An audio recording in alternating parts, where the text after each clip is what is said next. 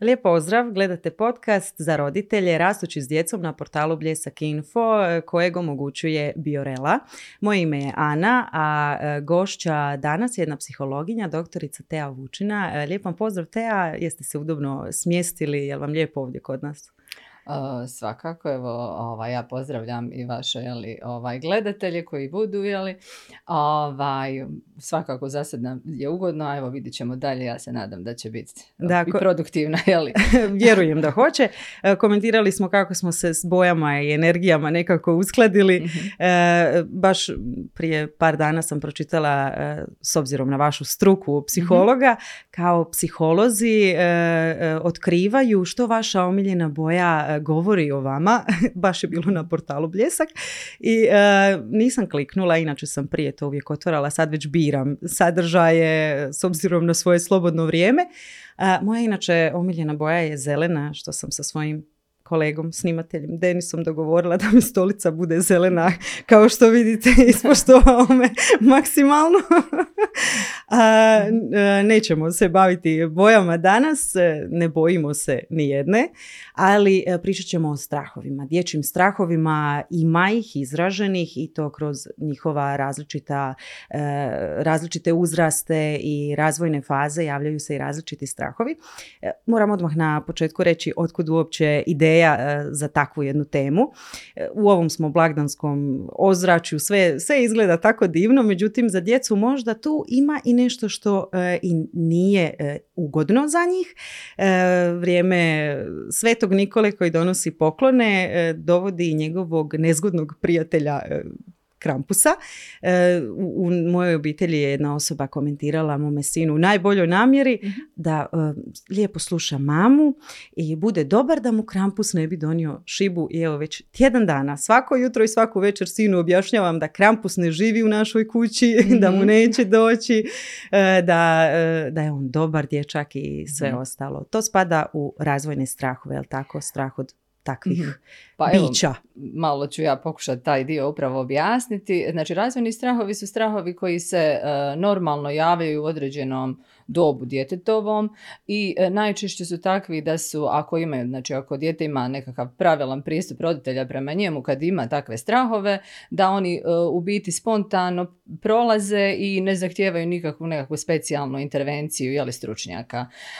E sad, mi točno znamo s obzirom na razvoj djeteta, prije svega se vodimo nekim kognitivnim ili razvojem, ali isto tako i uh, onim što mi znamo da dijete kako odrasta širi nekakav svoj socijalni krug, znači interakciju uh-huh. sa ljudima oko sebe, sve to negdje uvjetuje i to uh, kako će se i kad u kojem periodu neki strahovi pojavljivati. Pa tako evo recimo od nekakve najranije dobi uh, mi znamo da u periodu negdje uh, oko godinu dana najintenzivniji su strahovi i očekivani strahovi od odvajanja od roditelja, znači od izvora privrženosti. Je li to takozvani separacijski strah? M, tako je, uh-huh. jeste. Uh, znači iz kog razloga nastaje taj strah? Zato što dijete još nema uh, dovoljno razvijene jeli, svoje kognitivne kapacitete da razumije da kad jedna osoba recimo koja je izvor njegove privrženosti, najčešće majka, uh, napusti prostoriju, da to ne znači da se ta osoba više neće vratiti. Ali, ovaj, uh, drugi strah, tipičan za taj period, je isto tako strah od nepoznatih osoba, koji u biti isto najjači negdje oko godinu dana i on isto tako spontano prolazi. Zašto se da. on u stvari isto javlja? Iz razloga što djeca uh, tad kognitivno sladavaju to da razlikuju poznate od nepoznatih osoba u svojoj okolini. Vrlo je nezgodno mm-hmm. što se baš ti strahovi javljaju u trenucima kada najčešće se majka vraća na posao i tu mm-hmm. baš dolazi do ozbiljnijeg, dužeg odvajanja. Tako je. A također recimo dijete krene čuvati neka teta ili krene ići mm-hmm. u vrtić gdje su opet neke druge osobe uh, i na taj način se zapravo može i pojačati uh, taj strah. Ovako, znači, s obzirom da mi znamo da normalno majke moraju, zaposlene majke krenuti nakon godinu dana, jeli, uh, ono što mi isto tako znamo je da većina djece tada i kreće i u vrtić. Ovaj, ne, u nekim slučajevima uh, ne kreću u vrtić, onda tu uskaču ono što bi mi rekli kod nas bake i djedovi, jeli, ovaj, uh, koji isto tako, ako djeca žive blizu njih, uh, djeca mogu razviti privrženost s njima i onda je tu manji problem. Jeli. Ali kod djece koja kreću u vrtić, tu se mogu javiti nekakvi početni problemi, ali opet kažem, uz pravilnu uh, intervenciju uh, odraslih, uh, ti, taj di, vid uh, problema se može svesti na minimum i isto tako brzo prevladati. Jel? Kakva bi bila ta mm-hmm. intervencija? Kako možemo... Pa, uh, znači, uh, tu je ono što je recimo uh, dobro je da se postupno djeca recimo uključuju u vrtić, da to bude prvo, na primjer, dolazak, istraživanje okoline, upoznavanja teta ili odgajateljica, ovaj, zatim da to bude uh, istraživanje te okoline u suradnji s, s majkom, da i ona malo mm-hmm. znači boravi tu u tom prostoru, uh, da bi onda dijete ostalo ne, recimo na nekolika sata, a onda tek nakon nekog vremena kroz duže vrijeme. Ono što ja mislim da sam čula iz nekih izvora da je u Hrvatskoj već postoji takav nekakav postupni ovaj, sustav prilagodba, uključivanja da. djeteta i prilagodbe, što je u svakom slučaju dobro, jer onda se na neki način veći broj djece i zadrži ovaj, u vrtiću, jer mi kod nas znamo da jedan dio roditelja, nažalost, zbog tih djetetovih reakcija vrlo brzo odustane i traži nekakva druga alternativna rješenja i djecu recimo određeno vrijeme ne šalju u vrtić, pa se onda opet recimo za godinu ili dvije ponovno pokuša. Da. E, a, e sad, ka, opet, a, znači stvar je malo i strpljivosti roditelja i upornosti, ali i tog nekakvog postupnog a, prelaza od a, kuće do, do vrtića. Da, tog vrtiću, pristupa. Jeste. Zapravo problemi krenu već u kući, to ste spomenuli mm-hmm. malo prije, kad mama, najčešće, mm-hmm. koja je s djetetom, ode iz jedne prostorije u kojoj je s djetetom u drugu prostoriju, ono, osnovne mm-hmm. ljudske potrebe, odeš na ve ce, ajme plaću. E, što mm-hmm. u tim situacijama činiti da bi mm-hmm. to ostavilo, a ne, možda je trauma prejaka riječ, ali nekakav e, manje negativan mm-hmm. učinak. Da. U svakom slučaju da to nekako kratko, jeli, ovaj, ne, kratki odlazak iz jedne prostorije u drugu sigurno neće napraviti nekakve dramatične ovaj, posljedice kod djece. Možda više za mamu koja to sluša. ma- znači bitno je da i mama svakako ili roditelji znaju da je to normalna reakcija, da nije uh, nikakav znak patologije, da se mm-hmm. razumijemo. Ovaj, i, uh, međutim, ono što može biti problem je kad recimo, evo mi imamo slučajeve gdje djeca ranije od godinu dana se odvoje od majke, ja sam imala takve slučajeve u praksi, zato što određeni poslodavci tjeraju jeli, mlade majke da ranije krenu sa, ovaj, s poslom i tu može nastati jedan problem jer mi znamo da u tom nekakvom ranom periodu se stvara uh, takozvana privrženost uh-huh. ili uh, stilovi attachmenta uh, gdje se uh, roditelj usklađuje sa svojim djetetom. Ako se uh, prerano uh, roditelj odvoji od djeteta, onda to može narušiti razvoj attachmenta između ili privrženost između roditelja i djeteta, što onda može čak voditi u neke druge posljedice kroz djetetov razvoj, pa čak utjecati na njegovo ponašanje u odrasloj dobi. Zanimljivo. Mi danas znamo da recimo nekakav stil attachmenta ili privrženosti je nešto što može određivati i naš izbor partnera ili ponašanje u partnerskim vezama. Mhm. E sad, to nije nešto što, ok, imali smo loše uvjete, uh, pa sad je to nešto s čim moramo dalje živjeti, mi možemo svijestiti to mm-hmm. uh, kroz naš odrasli period i onda poraditi na tome da, da ovaj, stječemo malo povjerenje. Jer u stvari ono što se desi je da Uh, povjerenje između djeteta i majke se tu naruši ili ne postoji mogućnost za to usklađivanje, nego tu najčešće onda upadnu druge osobe u taj odnos i uh, zamijene majku i onda to može uh, stvoriti i kad i dijete odraste, od djece se često uh, preispituje da li mene roditelj dovoljno, dovoljno mm-hmm. voli, a da u biti ne zna, znači roditelj možda u svom ponašanju ničim ne pokazuje to da dijete odbacuje, da. ali ono, ostala je to nekakva ne, temeljna nesigurnost i nepovjerenje i onda je dijete konstantno u preispitivanju te uh, roditeljske ljubavi prema, prema sebi. Da, neka želja je ostala mm-hmm. još uvijek jaka da. i nije se ispunila možda yes. u tom uh, vremenu. Dobro, to su dakle oni mm-hmm. prvi strahovi, taj mm-hmm. separacijski i od nepoznatih uh, yes. osoba. Mm-hmm. Uh, kako vrijeme ide i kako se mm-hmm. druge osobe uključuju u život djeteta, javljaju se i neki drugi strahovi. Koji su između prve i druge godine?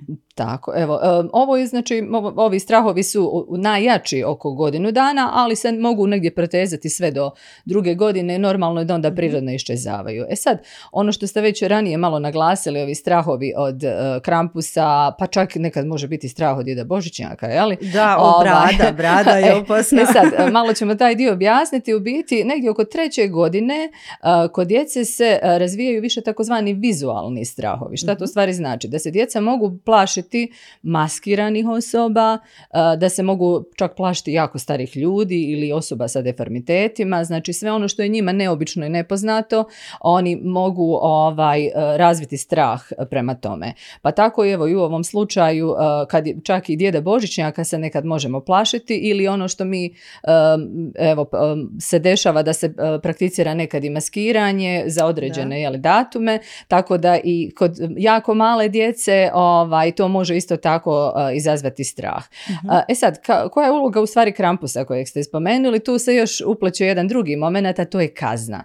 Jeli, da, znači, da. Ako mi uh, djecu na neki način zastrašujemo jeli, mm-hmm. ili prijetimo određenom kaznom, to svakako izaziva kod djece strah, jeli? Znači, da. Krampus je neko ko... Pored toga kako izgleda, da, još da, nosi ja, još i šive. Jeste, tako je, i, i kao poručuje nešto, nisi bio dobar, jeli? Aha, mogao da, bi da. dobiti kaznu. Znači, pored izgleda imamo i taj drugi element koji onda dodatno potencira taj strah. Biorela Choco Multi Kids, super čokoladica za super zdrave klince. Mama, ovo je super! Ti si super! Potražite u ljekarnama.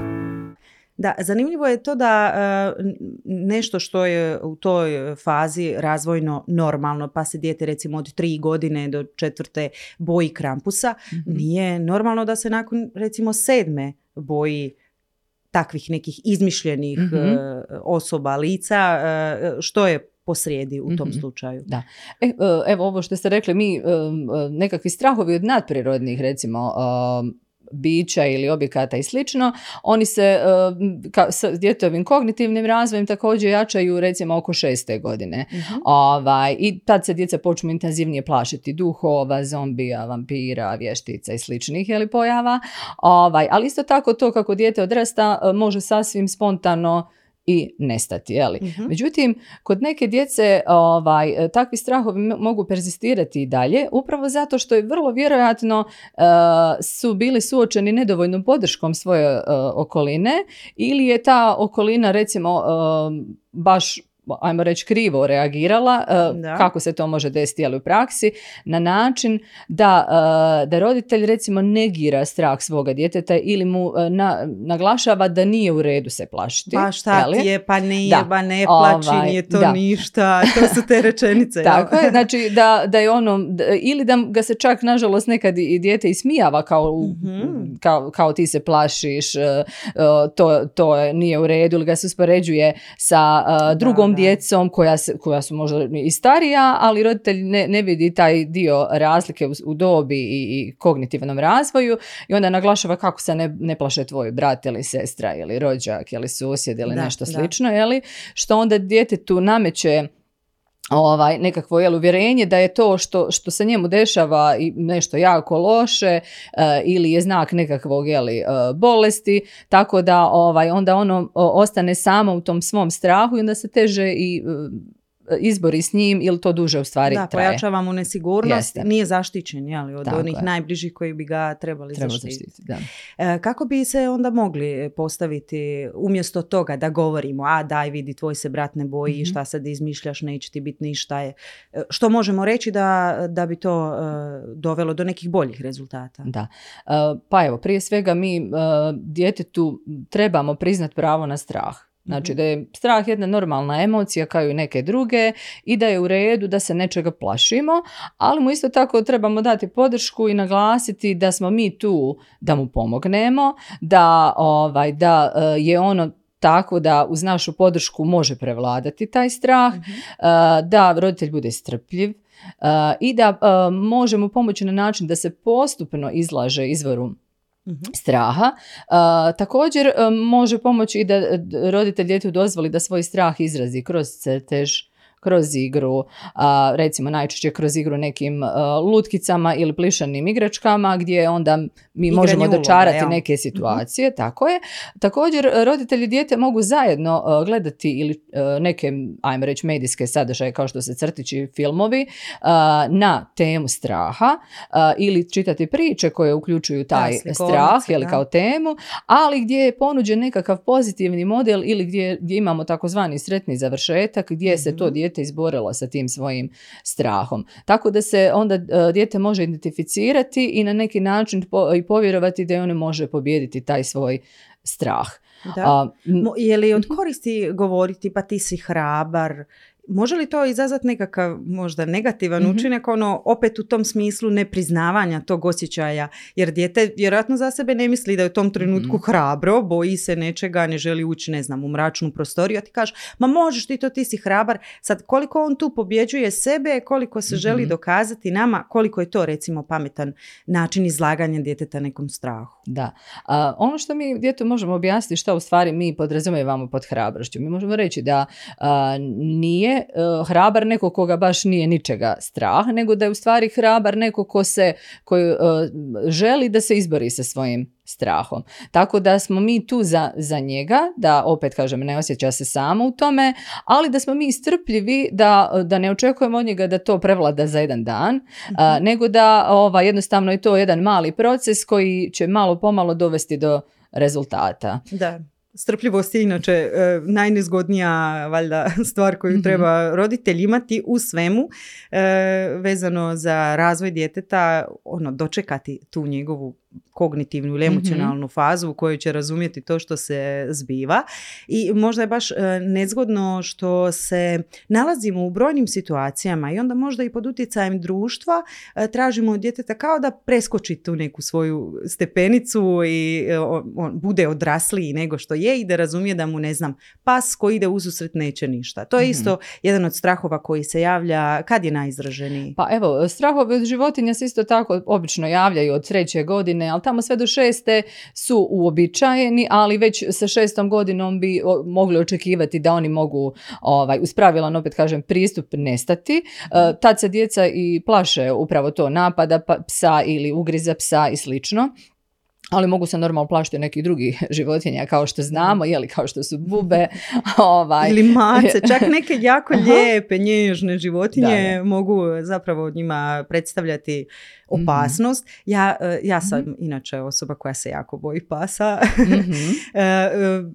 Znam da će to imati utjecaja vjerojatno na moju djecu. Trudim se ja to skriti ono, pošteno pred njima, ali kad ide pas, onda kao... tu sam, ono, potpuno te razumijem, sad ćemo mi naći neko sklonište.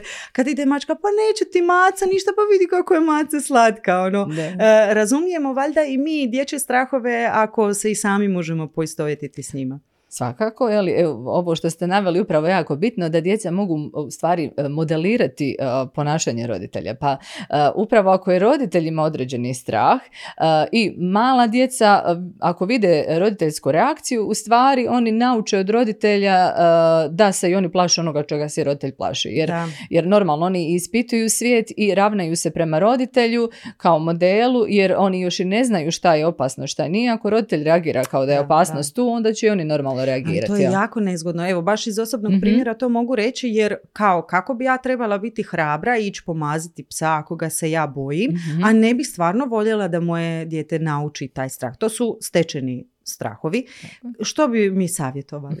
Pa evo, ja često savjetujem i roditeljima, jer u praksi smo često upravo svjedoci toga da a, nekada kad, evo, kad dođu djeca u, u kliničku praksu, znači za pomoć a, od strane psihologa, mi često utvrdimo i to da a, nije glavni izvor problema u djetetu, nego ono što bi rekli nekada i u roditelju.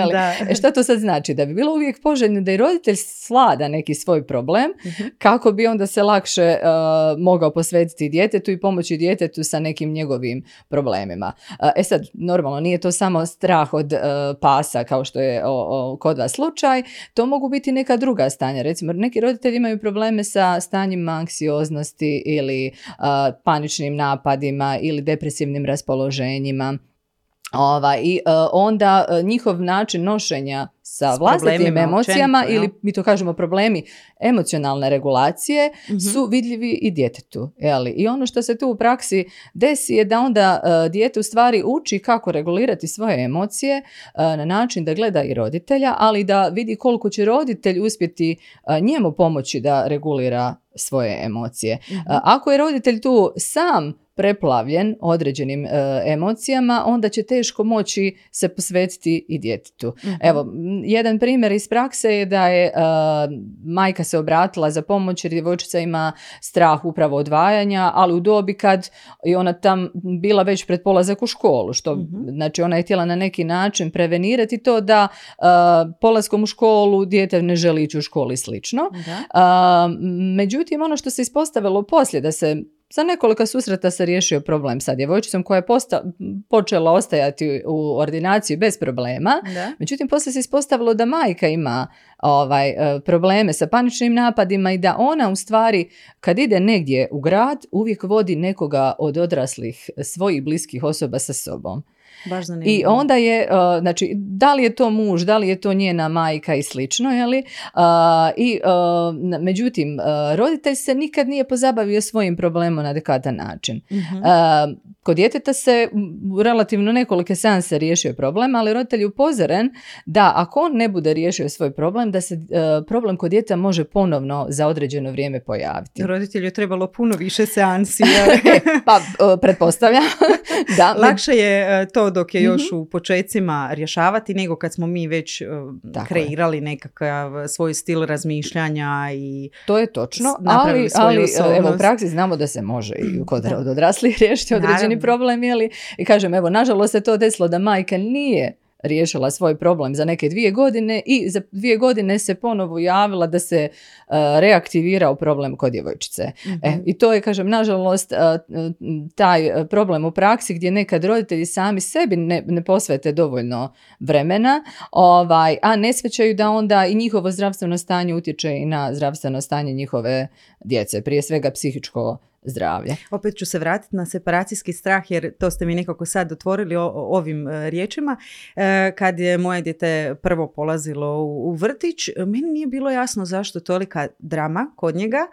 Kao ja sam sebi, mislila sam za sebe da sam skroz ok s tim. E, onda sam malo čitala, tražila načine da to ide glatko i e, sjećam se kao nekakav e, tekst. Mama mora biti sto posto sigurna u to jer bez obzira na to što djetetu govori bit će ti lijepo, tamo si sa drugom mm-hmm. djecom, zaštićen si, tete brinu, imaš puno igračaka ili ne znam što sve mi već ne ponavljamo. Ono što dijete osjeti točno u nama je zapravo ono što, što će i samo pokazivati kroz svoje ponašanje. Onda sam se zapitala ono koliko sam ja stvarno u redu s tim da moje dijete baš ide i, i to je opet bio taj slučaj da sam prepoznala u sebi taj nekakav problem odvajanja, mm-hmm. osjećaj krivnje. Mislim da mnogi roditelji to osjećaju, pogotovo s prvim djetetom, mm-hmm. kasnije to sve nešto lakše, lakše da, ide. Da, tu, tu ste u pravu jer upravo to, djeca um, osjete jeli, uh, vaše emocionalno stanje. Bez obzira koliko se vi trudili to sakriti, uh, oni on energetski osjete, ako ste vi uznemir, uznemireni, onda i, znači ako vaš verbalni dio ne prati ovaj da. Neverbalni dio, oni će to negdje osjetiti. Jeli? I samim tim će ih to obeshrabriti ako oni vide da je roditelj ipak tu ustrašen uh-huh. ovaj, i nedovoljno siguran, onda će i oni se manje na neki način potruditi i bit će i oni ustrašeniji. Da. Znači svakako da je bitno da je roditelj tu siguran u to zašto je taj odlazak tipa u vrtić dobar za dijete, ova, ili da se ne poljulja na prve male znakove nelagode, jer često su roditelji osjetljivi upravo na to. Ako vide nelagodu kod djeteta, misle moje dijete ne treba nikakav tip nelagode mm-hmm. doživiti, ono ide, moram ga od svega zaštititi, ali mi znamo iz prakse da nije dobro uh, držati dijete pod staklenim zvonom. Uh, zašto? Zato što onda ono u stvari ne bude poslije kad odraste vješto u sladavanju stresnih situacija. Da, jer da. Kad ta će naići na stresne situacije, ali ako se ono negdje malo pomalo nije naučilo na neku frustraciju ili neki mali stres, onda će mu biti znat, znatno teže kad bude starije, ili recimo u osnovnoj školi, u srednjoj školi, i onda ga i neki manje stvari mogu, ono što bi mi rekli, slomiti, jeli, ili uh, izazvati nekakvo uh, ozbiljnije stanje ili neki uh, psihološki poremećaj. Tu možemo doći do neke pozitivne strane straha, jer strah u svojoj osnovi nije tako negativan, iako ono, na prvu pomislimo ono, ne želimo osjećati strah, ali postoje neki benefiti od toga, mm-hmm. pogotovo za djecu kad odrastu. Lakše se, ako su se lakše suočavali s problemima i svojim mm-hmm. strahovima u djetinjstvu, u odrasloj dobi će se lakše suočavati sa stresnim situacijama i ostalim što dolazi na put. Tako je, to mi gledamo kao jedan vid uvježbavanja, jer u stvari mi moramo iskusiti malu frustraciju ili mali stres da bi malo učili i od okoline, izvježbavali ono što nama može pomoći kad smo pod stresom, jel?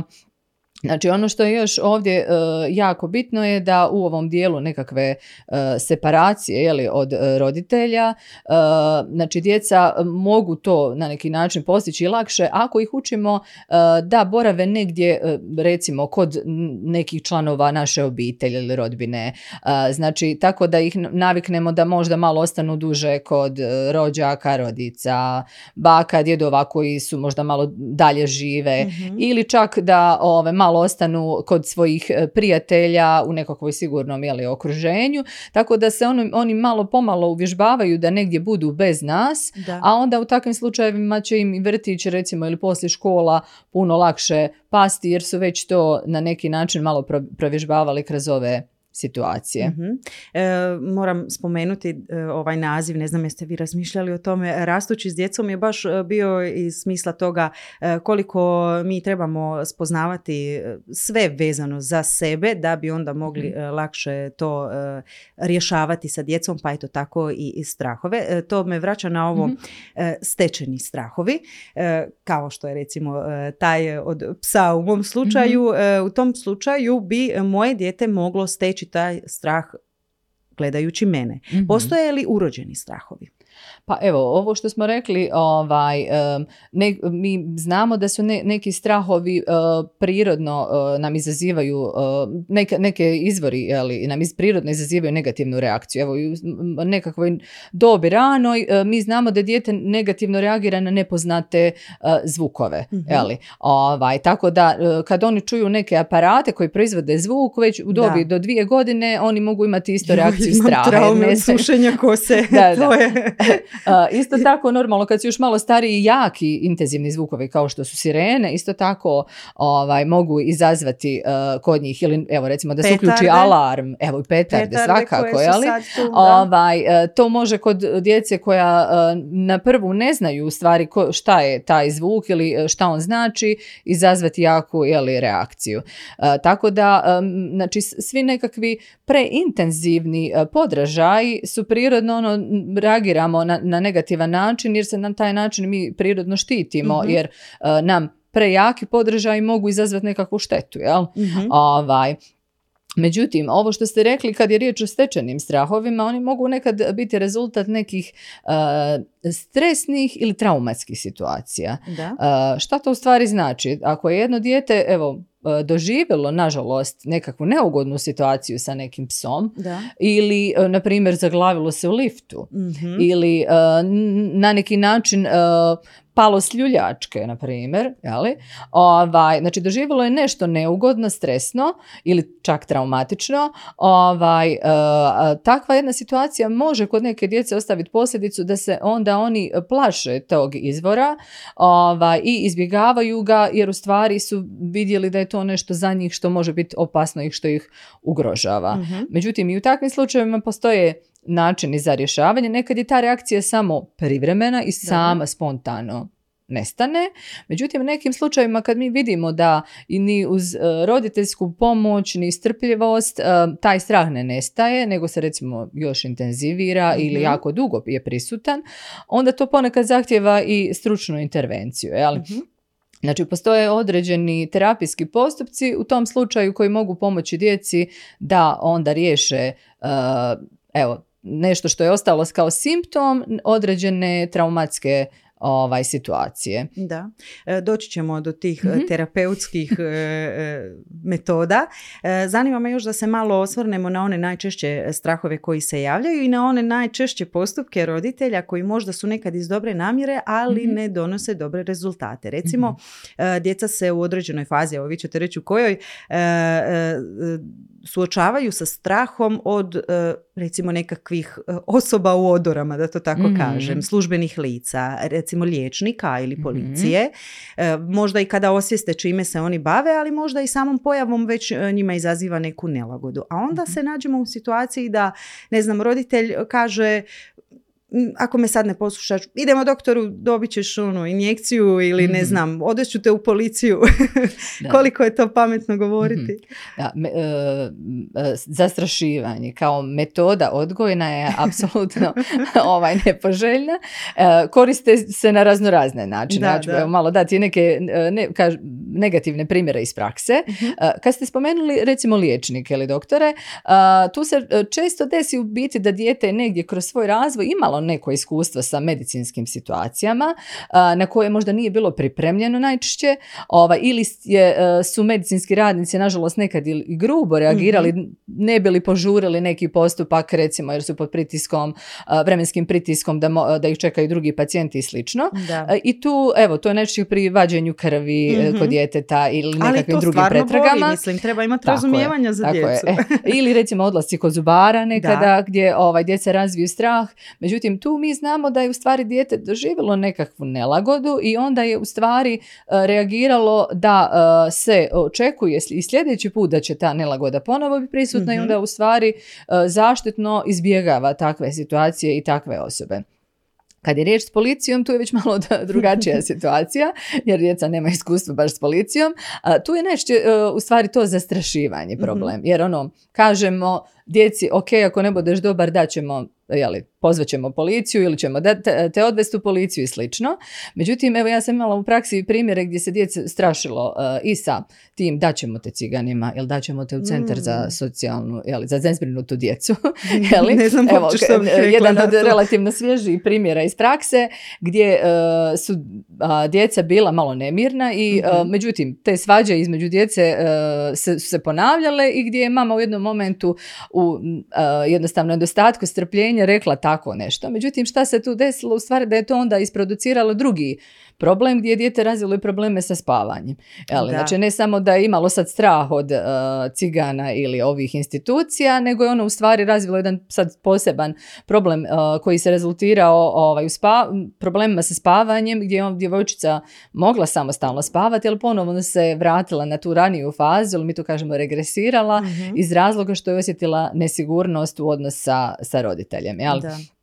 E, tako da e, zastrašivati ne, ali e, imati evo nekakve e, mjere u obitelji je dobro. E, u, smir, u smislu da vi u stvari znate koja ponašanja nisu dozvoljena, mm-hmm. pa ih djetetu navedete, ali onda negdje zajednički odredite pripadajuće kazne. Dobro. Kazne koje, se, koje su najbolje, je, u svakom slučaju nije šiba i takve stvari, da. opet moram taj dio na glas koji u nas nažalost često prevladava, ovaj, najbolje kazne su uskraćivanje luksuza. Mm-hmm. Šta to u stvari znači? Da vi djetetu uh, uskratite, evo, malo starijoj djeci danas, normalno je najgora kazna, nema mobitela, Obito, nema da. tehnologije, a, a, a mlađoj djeci to može biti uskraćivanje nečega bez, bez čega oni realno mogu, ali im je važno i ugodno im je. Recimo, mm-hmm. kao što mogu biti tipa slatkiši, kao što mogu biti neke njihove omiljene igračke, kao što može biti crtić, ili u nekim slučajevima izlazak van, mm-hmm. jeli, na kraće neko vrijeme, jeli, i tu to je nešto što u praksi djeluje puno bolje i bez nekih negativnih posljedica nego kad vi djecu zastrašujete, jeli, ova, ili kad koristite fizičko kažnjavanje koje je kontraproduktivno. Da, moram se tu ovaj, nadovezati u smislu, ja volim riječ više posljedica nego kazna, iako mm-hmm. to možda nekada dođe na isto, ali nekako je važno uh, slijediti logiku e, u smislu uh, da ako dijete nešto radi nepoželjno, pa ponekad ima smisla spomenuti recimo policiju. Mi kad se vozimo, pa onda, a ne bi se vezo, skida pojas, ja kažem, mm-hmm. pa vidi, zaustavit će nas policija, osim što nisi siguran, stvarno možemo dobiti kaznu, svi ćemo dobiti kaznu.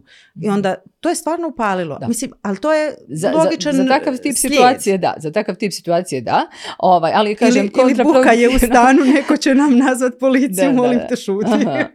To isto kod nas da. funkcionira. Mm-hmm. Da, ovaj, e sad, kažem, ovaj dio vezan za, kažem, zastrašivanje, u smislu, ja bih više rekla uspoređivanje je dobro, jer ja nekad isto koristim s djecom kad ih želimo naglasiti taj dio, ovaj, zašto se uvode neka pravila, mm-hmm. ili zašto se uvode nekakve kazne, onda je to često sa malo starijom djecom uspore, usporedim s pravilima u sportu, pa kažemo, aha, imamo tamo crveni karton, imamo žuti karton, mm-hmm. jeli? Da. E, tako i u obitelji znamo koje su ozbiljniji prekršaj, koji su manje ozbiljni, onda imamo malo veću kaznu, imamo malo manju kaznu, mm-hmm. jel?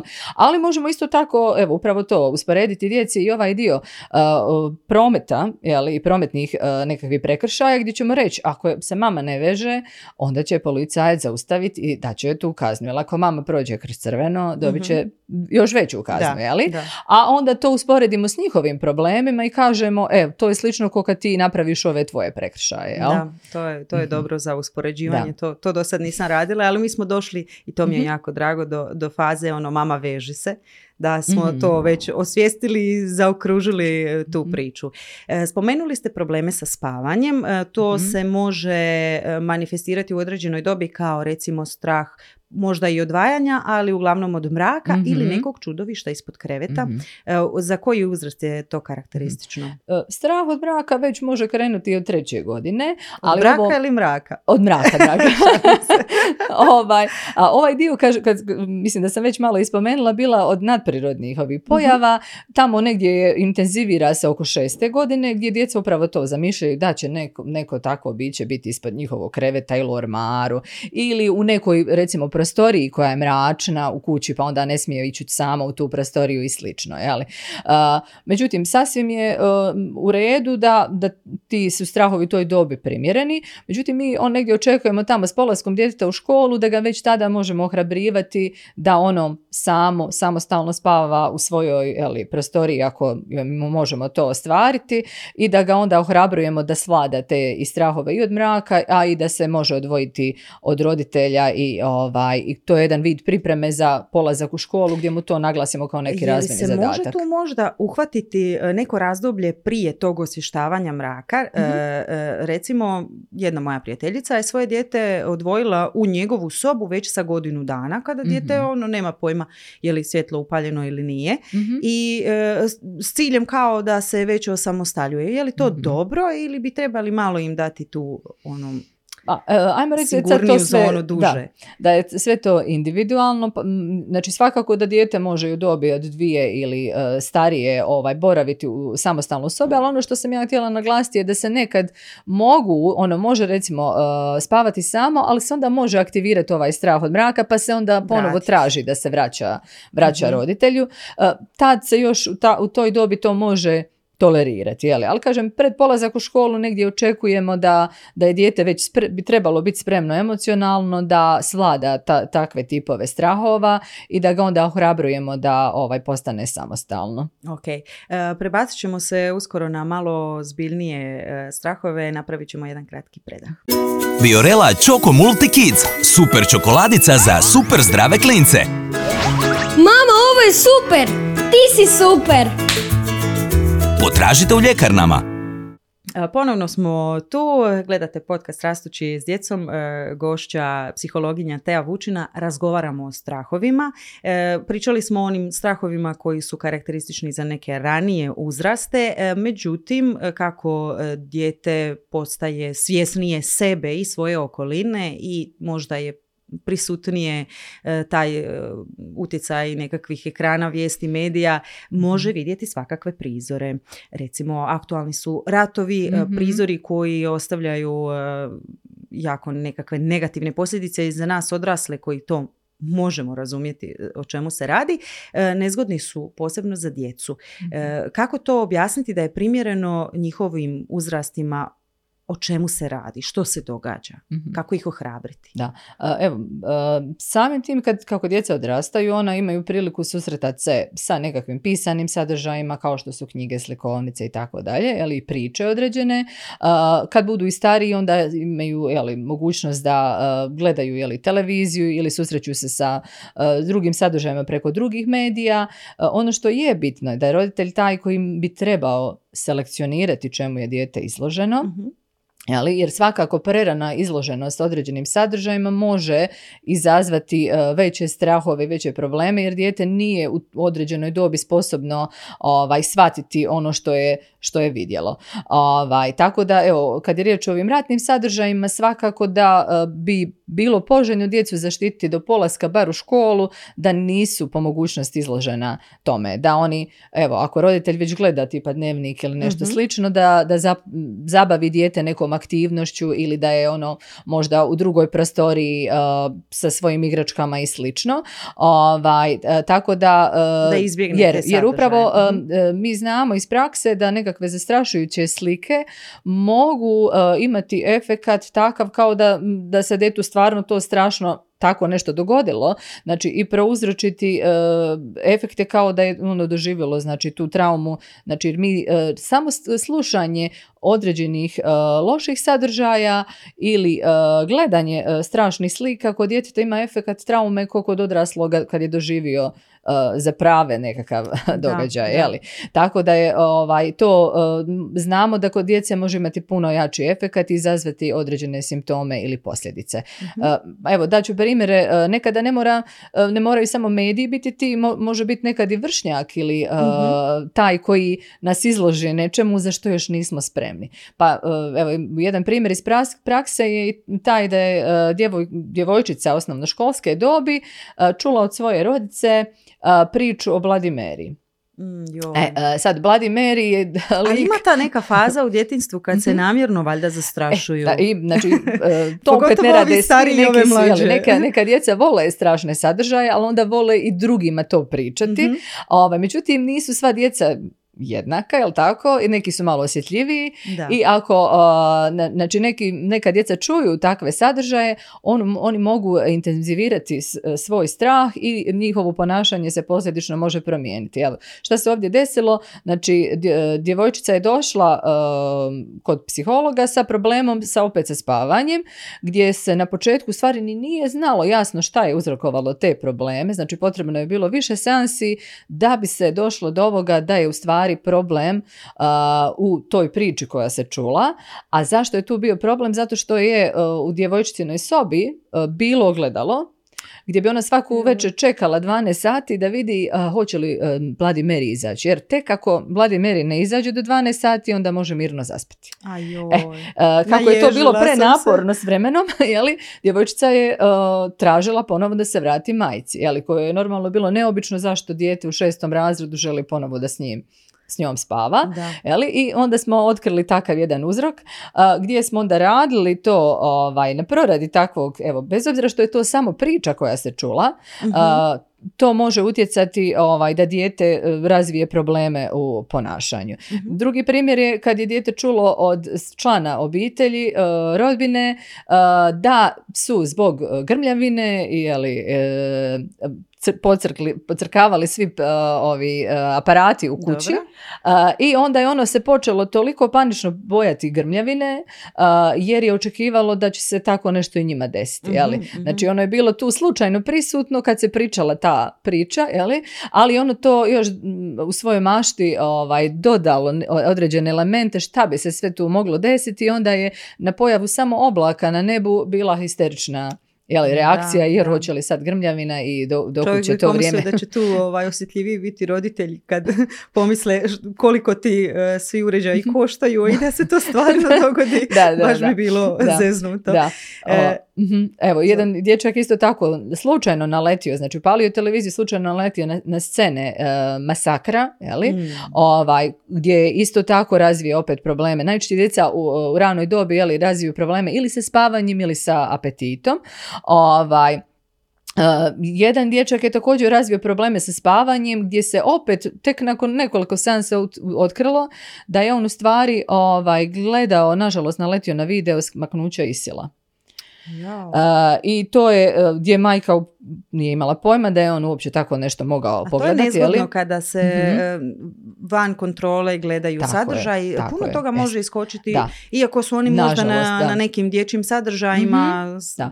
Evo, ako, evo, samo ako djeca jesu na, na primjer na YouTubeu, vi znate kako izlaze reklame, ali tu mogu da. i ne, određeni drugi sadržaji ovaj, iskočiti. Mm-hmm. Uh, evo, nevezano sad nužno za temu straha, jedno djevojčica, ona je slučajno sa sedam godina naletila na pornografske sadržaje. Mm-hmm. I onda je poslije razvila problem da je svugdje e, zamišljala to u tom obliku. Znači, ako vas vidi, ona vas zamišlja u gaćicama, u halterima, u, jer je apsolutno to njoj je bilo neshvatljivo i još je naišla na neke jako ovaj, Eksplicit, problematične jeli, pornografske Aha. sadržaje. Jeli. Da, neprimjereno njihovom uzrastu. Uzrastu, ja. I normalno, a, u toj dobi mozak ne može shvatiti o čemu je tu riječ i onda normalno ovaj, se mogu dogoditi neki problemi u ponašanju ili određeni simptomi koji se onda moraju ovaj, rješavati. Što je važno za roditelje da znaju ako je dijete bilo izloženo nekom sadržaju ili ako ne znaju da je bilo, ali primijete neko, nekakve promjene u ponašanju, na što trebaju obratiti pažnju, što se tiče promjena i kako mm-hmm. reagirati.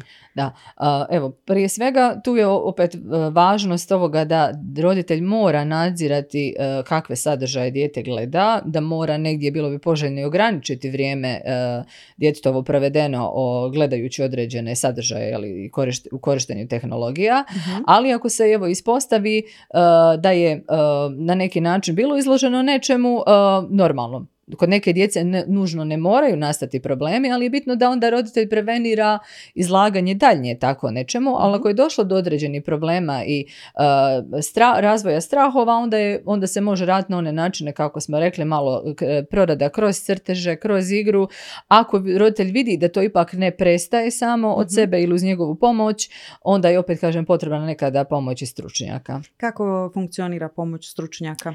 Pa evo, znači, uh, kad imamo jako malu djecu koja su recimo imala određena iskustva i uh, koja su mogla prouzročiti uh, raz- i dovesti do razvoja nekih njihovih strahova, mi uh, često u, možemo koristiti u, u terapiji takozvano uh, terapijske priče. Šta to u stvari znači?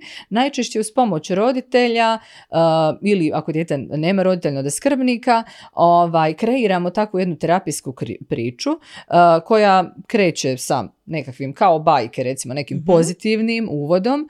A, e onda središnji dio priče je ta nastanak problema ili evo ono čemu je dijete bilo izloženo ili to negativno što se djetetu desilo. Da. A na kraju a, priču završimo na pozitivan način gdje, a, gdje je dijete osnaženo, gdje je ono prevladalo taj svoj problem, znači damo mu nekako a, pozitivno razrješenje. Mm-hmm. Ovaj, a, ako, a, ako koristimo a, evo u praksi ono što ja koristim je takozvana E M D R terapija mm-hmm. a, koja je u stvari bazirana na, na tome da a, određeni uh, problemi, uh, simptomi ili uh, poremećaji nastaju kao posljedica neriješenih traumatskih iskustava, uh-huh. onda se u takvom slučaju koristi takozvana bilateralna stimulacija.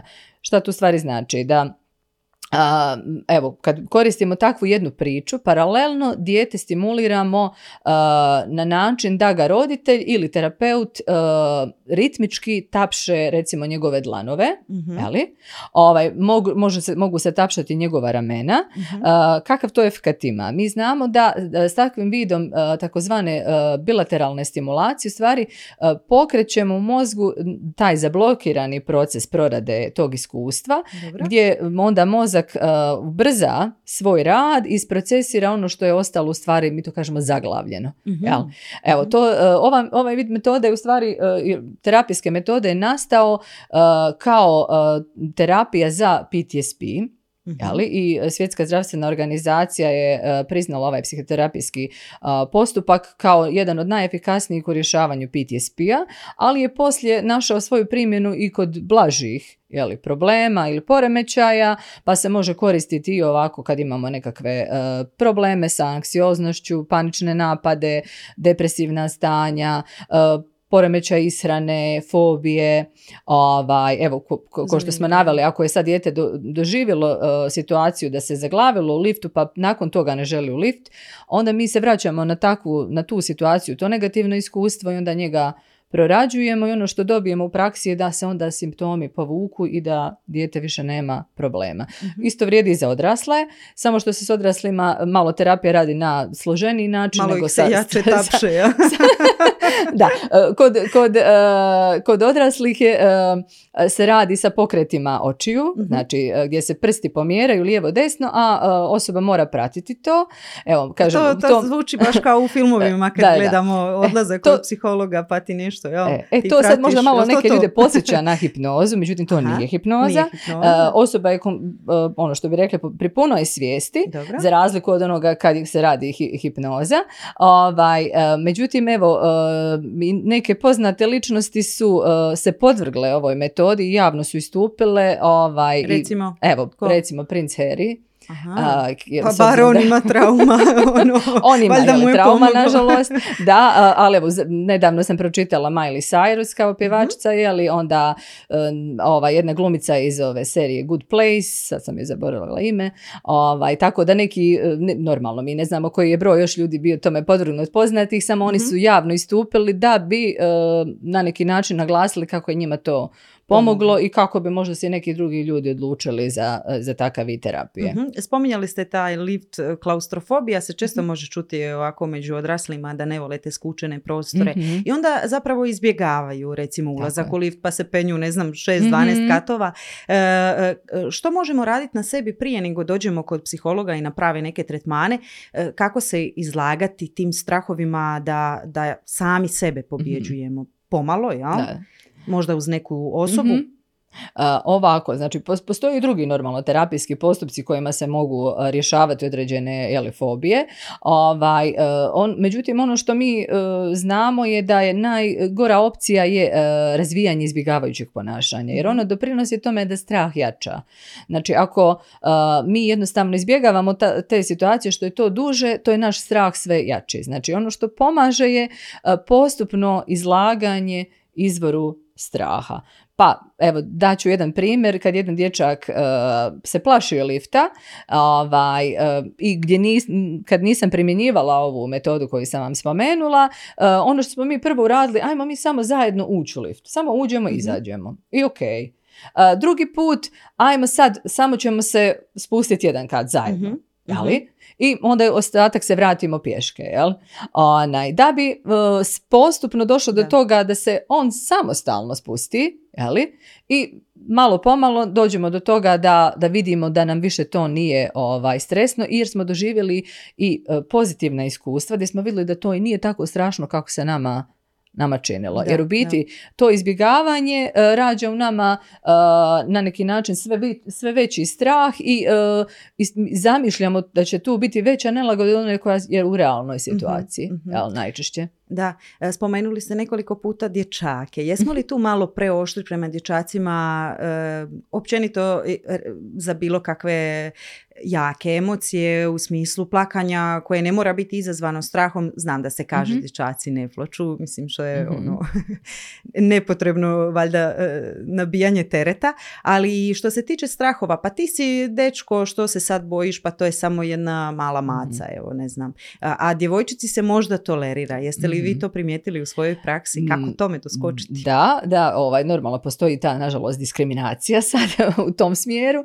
Ovaj, svakako da, da ono što se tu desi, da se dječacima često zabranjuju, ne, kao mi to kažemo, nećemo reći negativne emocije, nego neugodne emocije. Mm-hmm. Kao, ne trebaš se, pla- ti ne smiješ se plašiti, ti ne, ne smiješ ovaj, biti tužan, jeli? Mm-hmm. Međutim, šta se tu može dugoročno dogoditi? Da, dijete kroz takav vid odrastanja i poruka od okoline nauči da potiskuje svoje emocije. Uh-huh. A, ono što mu se desi kao odrasloj osobi, da ono više često nema pojma kako se osjeća, ali? Uh-huh. I takve osobe često mogu poslije razviti i depresiju. Uh-huh. Uh, tako da ovaj, ono kad se mi nekad pitamo ili mislimo da, da se depresivna stanja uh, možda događaju samo onima koji su doživjele nekakve ozbiljne tragedije i tako uh-huh. dalje, međutim uh, nekad se može desiti upravo ako, ako nismo uh, emocionalno opismenjeni, a to znači da nismo dobivali prave poruke od roditelja u pogledu naših emocija, ni podršku ili njihove primjere pozitivno, onda mi odrastemo osobe koji ne, ne znaju šta osjećamo, ali, ovaj, ne znamo kako vladati svojim emocijama i uh, onda se tu malo možemo osjećati prazno ili izgubljeno. Mm-hmm. Ali, i teže nam je m, se kretati kroz život onda na takav način. Da. Pitanje je kakve su ove generacije koje su sad odrasle, mm-hmm. jer ranije nije bio takav pristup. To je možda bilo na nekoj obiteljskoj osobnoj razini, pa je netko otvorenije govorio o emocijama, mm-hmm. a, a ne, vjerujem da ipak većina i nije. E, recimo, možda se nikad nije govorilo o nekoj smrti u obitelji, mm-hmm. a događala se, pa djeca ono, vide da te osobe više nema, pa onda mm-hmm. različito, različitog uzrasta djeca to različito doživljavaju. Kod nekih se javljaju možda i strahovi hoće li se ta osoba vratiti u kojem obliku mm-hmm. ili e, mm-hmm. takve nekakve e, mm-hmm. pojave se također stvore.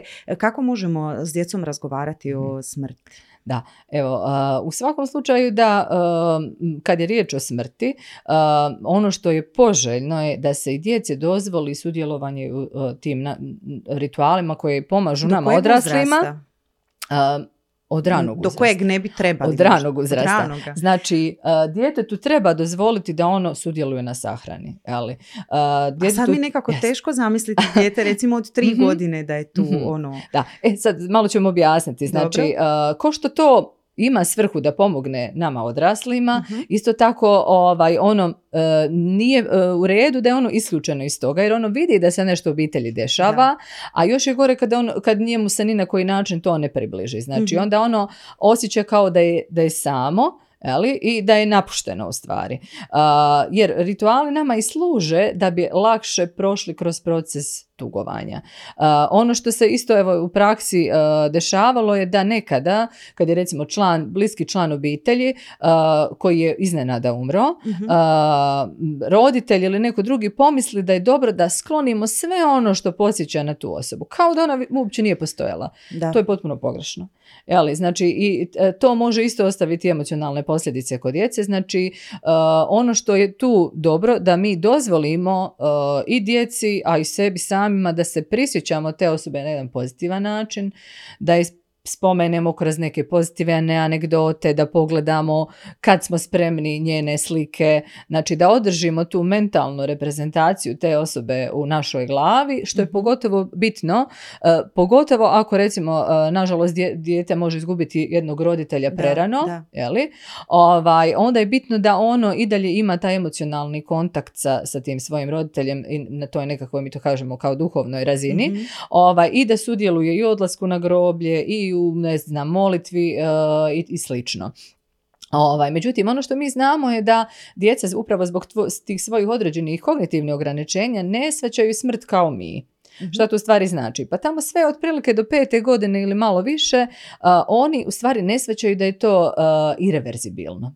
U prijevodu. Uh, to znači, uh, oni misle da se neko može vratiti, ono da. Što ste vi malo uh, naglasili. Znači, tek ne, negdje poslije pete godine oni shvaćaju konačnost toga. Mm-hmm. Jel? Mm-hmm. Evo, pa recimo primjer, ako vi sad njim, njima kažete da je taj neko otišao na nebo, mm-hmm. a, onda će se oni možda pitati mogu li se ja popet do njega da. Gore da nešto radim s njim, ili može li on meni sad sam kod mene sići pa da opet nešto zajedno radimo, mm-hmm. ili kad će se on ponovo vratiti, jel?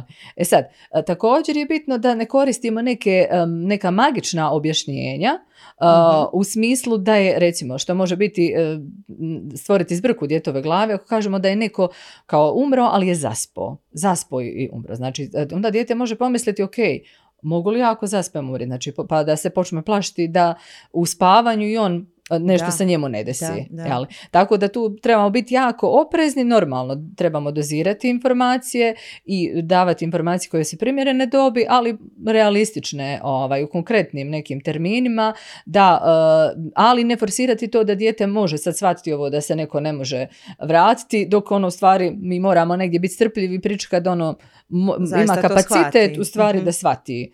Shvati da. Tako nešto. Baš mi je drago da ste to spomenuli, mm-hmm. ovaj, jer vjerujem da bi većina roditelja možda ili bliskih osoba općenito baš pomislila na takvo nekakvo objašnjenje, mm-hmm. jer i mi sami sebi možda ponekad mm-hmm. tako objašnjavamo.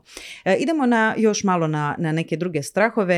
E, recimo od, od nekakve e, odbacivanja društva. E, to se možda javlja kasnije kako krene mm-hmm. škola, pa su tu vršnjaci, prijatelji, mm-hmm. pa ta nekakva neprihvaćenost i ostalo. Kako se postaviti u tim situacijama? Možda tu više nije govor o, o strahu, nego možda o razvijanju samopouzdanja. Tako je, da, znači pogotovo kad gledamo djecu koja su pubertetske dobi ali i adolescente, onda mi znamo da, da tada počinje biti njima jako bitan taj socijalni svijet i, i ti vršnjaci. A, koj, i status u krugu vršnjaka je nešto što često utječe na to koliko sam zadovoljan sobom ili sa, ajmo reći, u, onako u globalu svojim životom. Jeli? Znači roditelji i dalje su bitni, ali nekako tu malo primat sad uzimaju vršnjaci. Mm-hmm. I a, ona djeca koja tu negdje osjete da su možda a, ne mogu parirati svojim vršnjacima ili su po nekim svojim karakteristikama drugačiji, oni a, mogu više istrahovati a, u pogledu toga koliko me drugi vole, da li me smatraju važnim i tako dalje. Pa evo, a, opet ćemo se malo vratiti na dječake, jeli, a, ono što se dešava je da mi normalno imamo i dječake koji ne vole nogomet. Mhm. Ali to može društveno biti veliki problem, da, jeli? Da. Zato što uh, ako izađemo van ili smo na tjelesnom, svi igraju nogomet, a ja možda baš nisam nešto za to. Jel? Mm-hmm, I onda mm-hmm. se odmah, uh, znači te, ta djeca mogu osjećati malo inferiorno mm-hmm. ili kao napušteno, mm-hmm. jeli? I onda se mogu više pre, preispitivati koliko sam vrijedan, koliko me drugi vole, upravo zato što ja možda ne mogu sad parirati tim svojim vršnjacima u toj vještini. Da, jeli? Da. Ovaj, uh, normalno, mogu tu biti neke, neke druge stvari. Uh, činjenica je da imamo djecu različitog temperamenta, jeli? Mm-hmm. Pa imamo i djecu koja su stidljiva, jeli? Gdje oni nailaze upravo na te prepreke da ovaj, nekako se jeli, stvari posmatraju sa strane ili neće inicirati nešto, ovaj, a onda samim tim mogu eh, dobiti nekakve poruke ili razumjeti situacije na način da, da ih se dovoljno ne prihvaća ili ne voli. Mm-hmm. Tako da se u takvim situacijama često zahtijeva malo i podrška odraslih da djeci pojasne neke situacije ili da im pomognu da se integriraju. Pa recimo ako vi imate uh, primjer ovog dječaka koji možda ne voli nogomet, onda ćete ga vi možda povezati sa nekom drugom djecom koji imaju slične interese kao on, mm-hmm. uh, gdje, uh, gdje će onda uh, imati mogućnost da se osjeća prihvaćenim. Ovaj, upisat ćete na, ga na neki hobi koji njega interesira, mm-hmm. gdje će opet imati priliku upoznati djecu koja su njemu slična. Da. Dok je sa stiljivom djecom uh, možda nekada u praksi i problem baš u školama gdje se više primijete oni koji prave ono što bi mi rekli nered ili su, mm-hmm. imaju probleme u ponašanju i onda se tu angažiraju nastavnici, učitelji, pedagozi i tako dalje. A oni koji su stidljivi, stidljivi povučeni, on, oni ne prave probleme, njih u biti niko ne primijeti. Da, I da. tu je onda problem da, da ta djeca mogu patiti, ono, kako mi kažemo, u tišini, jeli, mm-hmm. dok neko ipak mm-hmm. ne shvati da, da ovaj, malo intervenira ili da ih malo pogura ili da im podršku i slično. Da. E, društvo nam puno toga nameće i nama velikima i, i evo i nažalost i ovim malima. E, što se tiče e, nametanja društva velikima e, i mi roditelji imamo svojih strahova u smislu koliko sam dobar roditelj, e, što ostavljam tom svom djetetu. Pa valjda neki imaju osim mene, ja to imam. Mm-hmm. E, ili recimo one neke strahove koji se javljaju kad se tek ostvari ta majčinska i valjda i očinska mm-hmm. uloga.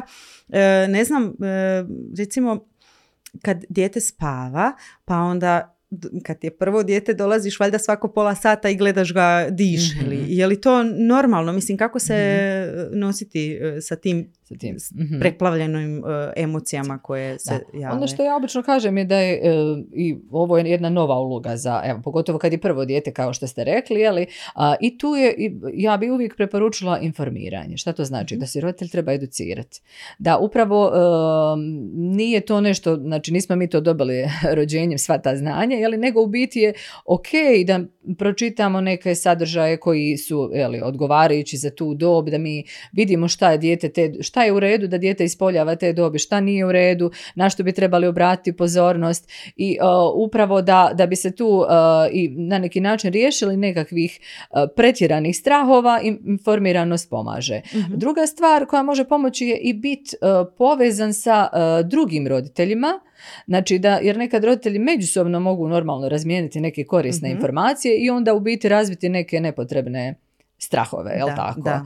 Evo, to, to su, ajmo reći, dvije, dva izvora. A ako baš naiđemo na nekakve prepreke veće, onda opet kažem, postoji ta mogućnost savjetovanja sa stručnjacima, mm-hmm. gdje se u praksi dogodi da samo roditelj dođe na, mi to kažemo, psihološko savjetovanje, kako bi se uh, posavjetovao kako, evo, uh, pristupiti djetetu, uh, šta je normalno za njegov razvoj, šta nije, uh, kad je nešto zahtjeva pretrage, kad ne zahtjeva i slično. Da, uh, taj uh, rad, istraživanje je stvarno nužno. Ja sam valjda mislila da znam sve odgoji dok nisam krenula s njim u praksi. E, e, ono što je zanimljivo je isto da se roditelji odjednom krenu susretati sa mnoštvom nekih nekih termina koji mu nisu bili potrebni u životu, recimo tantrum ili noćni terori. Evo, to sam vas isto mm-hmm. htjela pitati. E, dijete se budi u noći, plače, vrišti, kako mu pristupiti? Kako razlikovati uopće, je li to taj nekakva noćna mora, mm-hmm. pa da se na taj način manifestiralo, mm-hmm. trebamo li dijete buditi ako još uvijek spava ili ga na neki mm-hmm. način umirivati, kako, mm-hmm. čime? Što da. učiniti? O, o, evo, noćni strahovi ovaj, su, kod neke djece se razvojno, jeli, dogode i prođu, opet kažem, samo od sebe. A, i tu je bitno da, da ono što se dešava, u stvari da je dijete in, znači, intenzivno plače, a, vrišti i slično, znači pokazuje taj nekakav tjelesni nemir. A, međutim, ono što, što se često desi da roditelj izvijesti da, onom, da je dijete u stvari nije potpuno budno, nego je negdje, mm-hmm. kao mi to re, možemo reći, negdje između, kao da spava, a i ne spava, jeli? Ova, i onda uh, iz prve ta nje, naša umirivanja možda ne, ne djeluju, mm-hmm. ova, i onda to često zbuni roditelje ili preplaši jer vide da, da dijete ne, ne odreagira odmah na njihovo umirivanje, jeli? Uh, tako da tu je potrebno biti, opet kažem, malo uh, je informiranost nešto što pomaže, da tu se opet bude strpljivo, da se pomogne djetetu kroz dodir, kroz uh, nekakvo, jeli, umirujući, ne znam, ljuljanje, Ljelanje ili da se puš, pusti nekakva uspavanka ili nekakvi drugi umirujući sadržaj za koje znamo da, da djeluju pozitivno na dijete, ovaj, kako bi ono jednostavno, najčešće to može biti rezultat eh, nekakvih eh, procesa, ko, znači gdje dijete s nešto sanja, ali ono ne zna poslije raportirati ili se ne sjeća toga šta je ono u stvari u snu ovaj, doživjelo, pogotovo kad je riječ o manjoj djeci koji još nemaju razvijen jezik, mm-hmm. onda oni ni ne znaju to, jeli, prenijeti. Da. Međutim, nekada pojava noćnih strahova može biti kao reakcija na neke uh, veće promjene u djetovoj okolini. Mm-hmm. Pa sad, primjer može možda biti... Možda polazak u školu primjer, ili nešto tako? Uh, evo, obično su oni prisutni kod manje djece, aha. recimo, ne, ne toliko školske dobi, nego Dora. recimo djece u dobi dvije, tri godine i tako, mm-hmm. uh, gdje može biti recimo preseljenje, okidač, mm-hmm. gdje može biti rođenje drugog djeteta, okidač, uh, gdje može biti nekakva medicinska pretraga, okidač ili nekak, evo, ako je dijete prošlo nekakvu operaciju i slično, jeli, gdje, nažalost, da, da. imamo slučajeve gdje djeca nekad u vrlo ranoj dobi moraju proći određene operacijske postupke ili medicinske pretrage i slično. E, ta, takva iskustva destabiliziraju neka dijete, pogotovo jer ono tako ranoj dobi ne sveće zašto je moralo biti podvrnuto nečemu, mm-hmm. ali, i onda mogu izazvati privremenu poremetnju u spavanju i apetitu koja se reflektira kroz taj noćni strah. Da, on tu procesuira kroz, yes, kroz ono, noć. U biti, ja. Tako je. Mm-hmm. Da, jer mi a kad je to s... zabrinjavajuće? Mm-hmm. Znam za jedno dijete koje je sat mm-hmm. vremena vrištalo mm-hmm. dok su roditelji pokušavali ga umiriti, onda valjda se izmorilo i zaspalo. Da, da. E, je li to previše? Mi, da, nekada ako vidimo da je to preintenzivno ili ovako traje kroz duže vrijeme, a pogotovo nismo mogli povezati ni s kakvim, ni sa kakvim okidačima u našoj okolini ili u njegovom životu, onda nije nekad loše se obratiti pedijatrima ili neuropedijatrima. Zašto? Zato što nekada u nekim slučajevima može, mogu pr- problemi sa spavanjem biti rezultat neuroloških mm-hmm. jeli, smetnji, i onda će to pedijatri, neuropedijatri u pravilu znati prepoznati, i onda se djeca moraju podvrgnuti ovaj, E E G snimanju najčešće, gdje se malo vidi da li je ono uredno i da li je u stvari ovo što smo rekli ne, psihološki uzrok u pitanju ili je nekakav zdravstveni ili medicinski uzrok u pitanju. Jel? A kada se obratiti psiholozima? E, opet kad, kad se ovako problem intenzivnije je prisutan i roditelj sam vidi da nema načina kako da, da ga riješi, a recimo isključili smo ove neurološke mm-hmm. ovaj, smetnje ili nekakve zdravstvene smetnje, e onda je tu vrijeme da malo vidimo da li ili ako roditelj zna ovo što smo rekli neke okidače koji bi stvarno mogli biti tu u pitanju, e onda se može ovaj, obratiti ovaj, psihologu da se onda malo pokuša raditi na onome što je okidač djetetovih problema. Da. Tea, hvala vam puno, razjasnili ste puno toga, nadam se da se vidimo opet sa nekom možda ljepšom emocijom, možda o ljubavi pričat kad dođe tamo drugi mm-hmm. mjesec. Mi smo sad išli ovo prigodno za blagdane Krampuse, petarde i ostalo, ali vjerujem da ćemo se družiti opet. Hvala vam. E, hvala vam, i meni je bilo ugodno. Nadam se da je roditeljima bilo korisno. Vjerujem da jeste. E, hvala i vama, dragi roditelji, ili vi znatiželjni koji ste gledali. Nadam se da ste nešto naučili. Budite i dalje, pratite podcast Rastući s djecom koji omogućuje Biorela.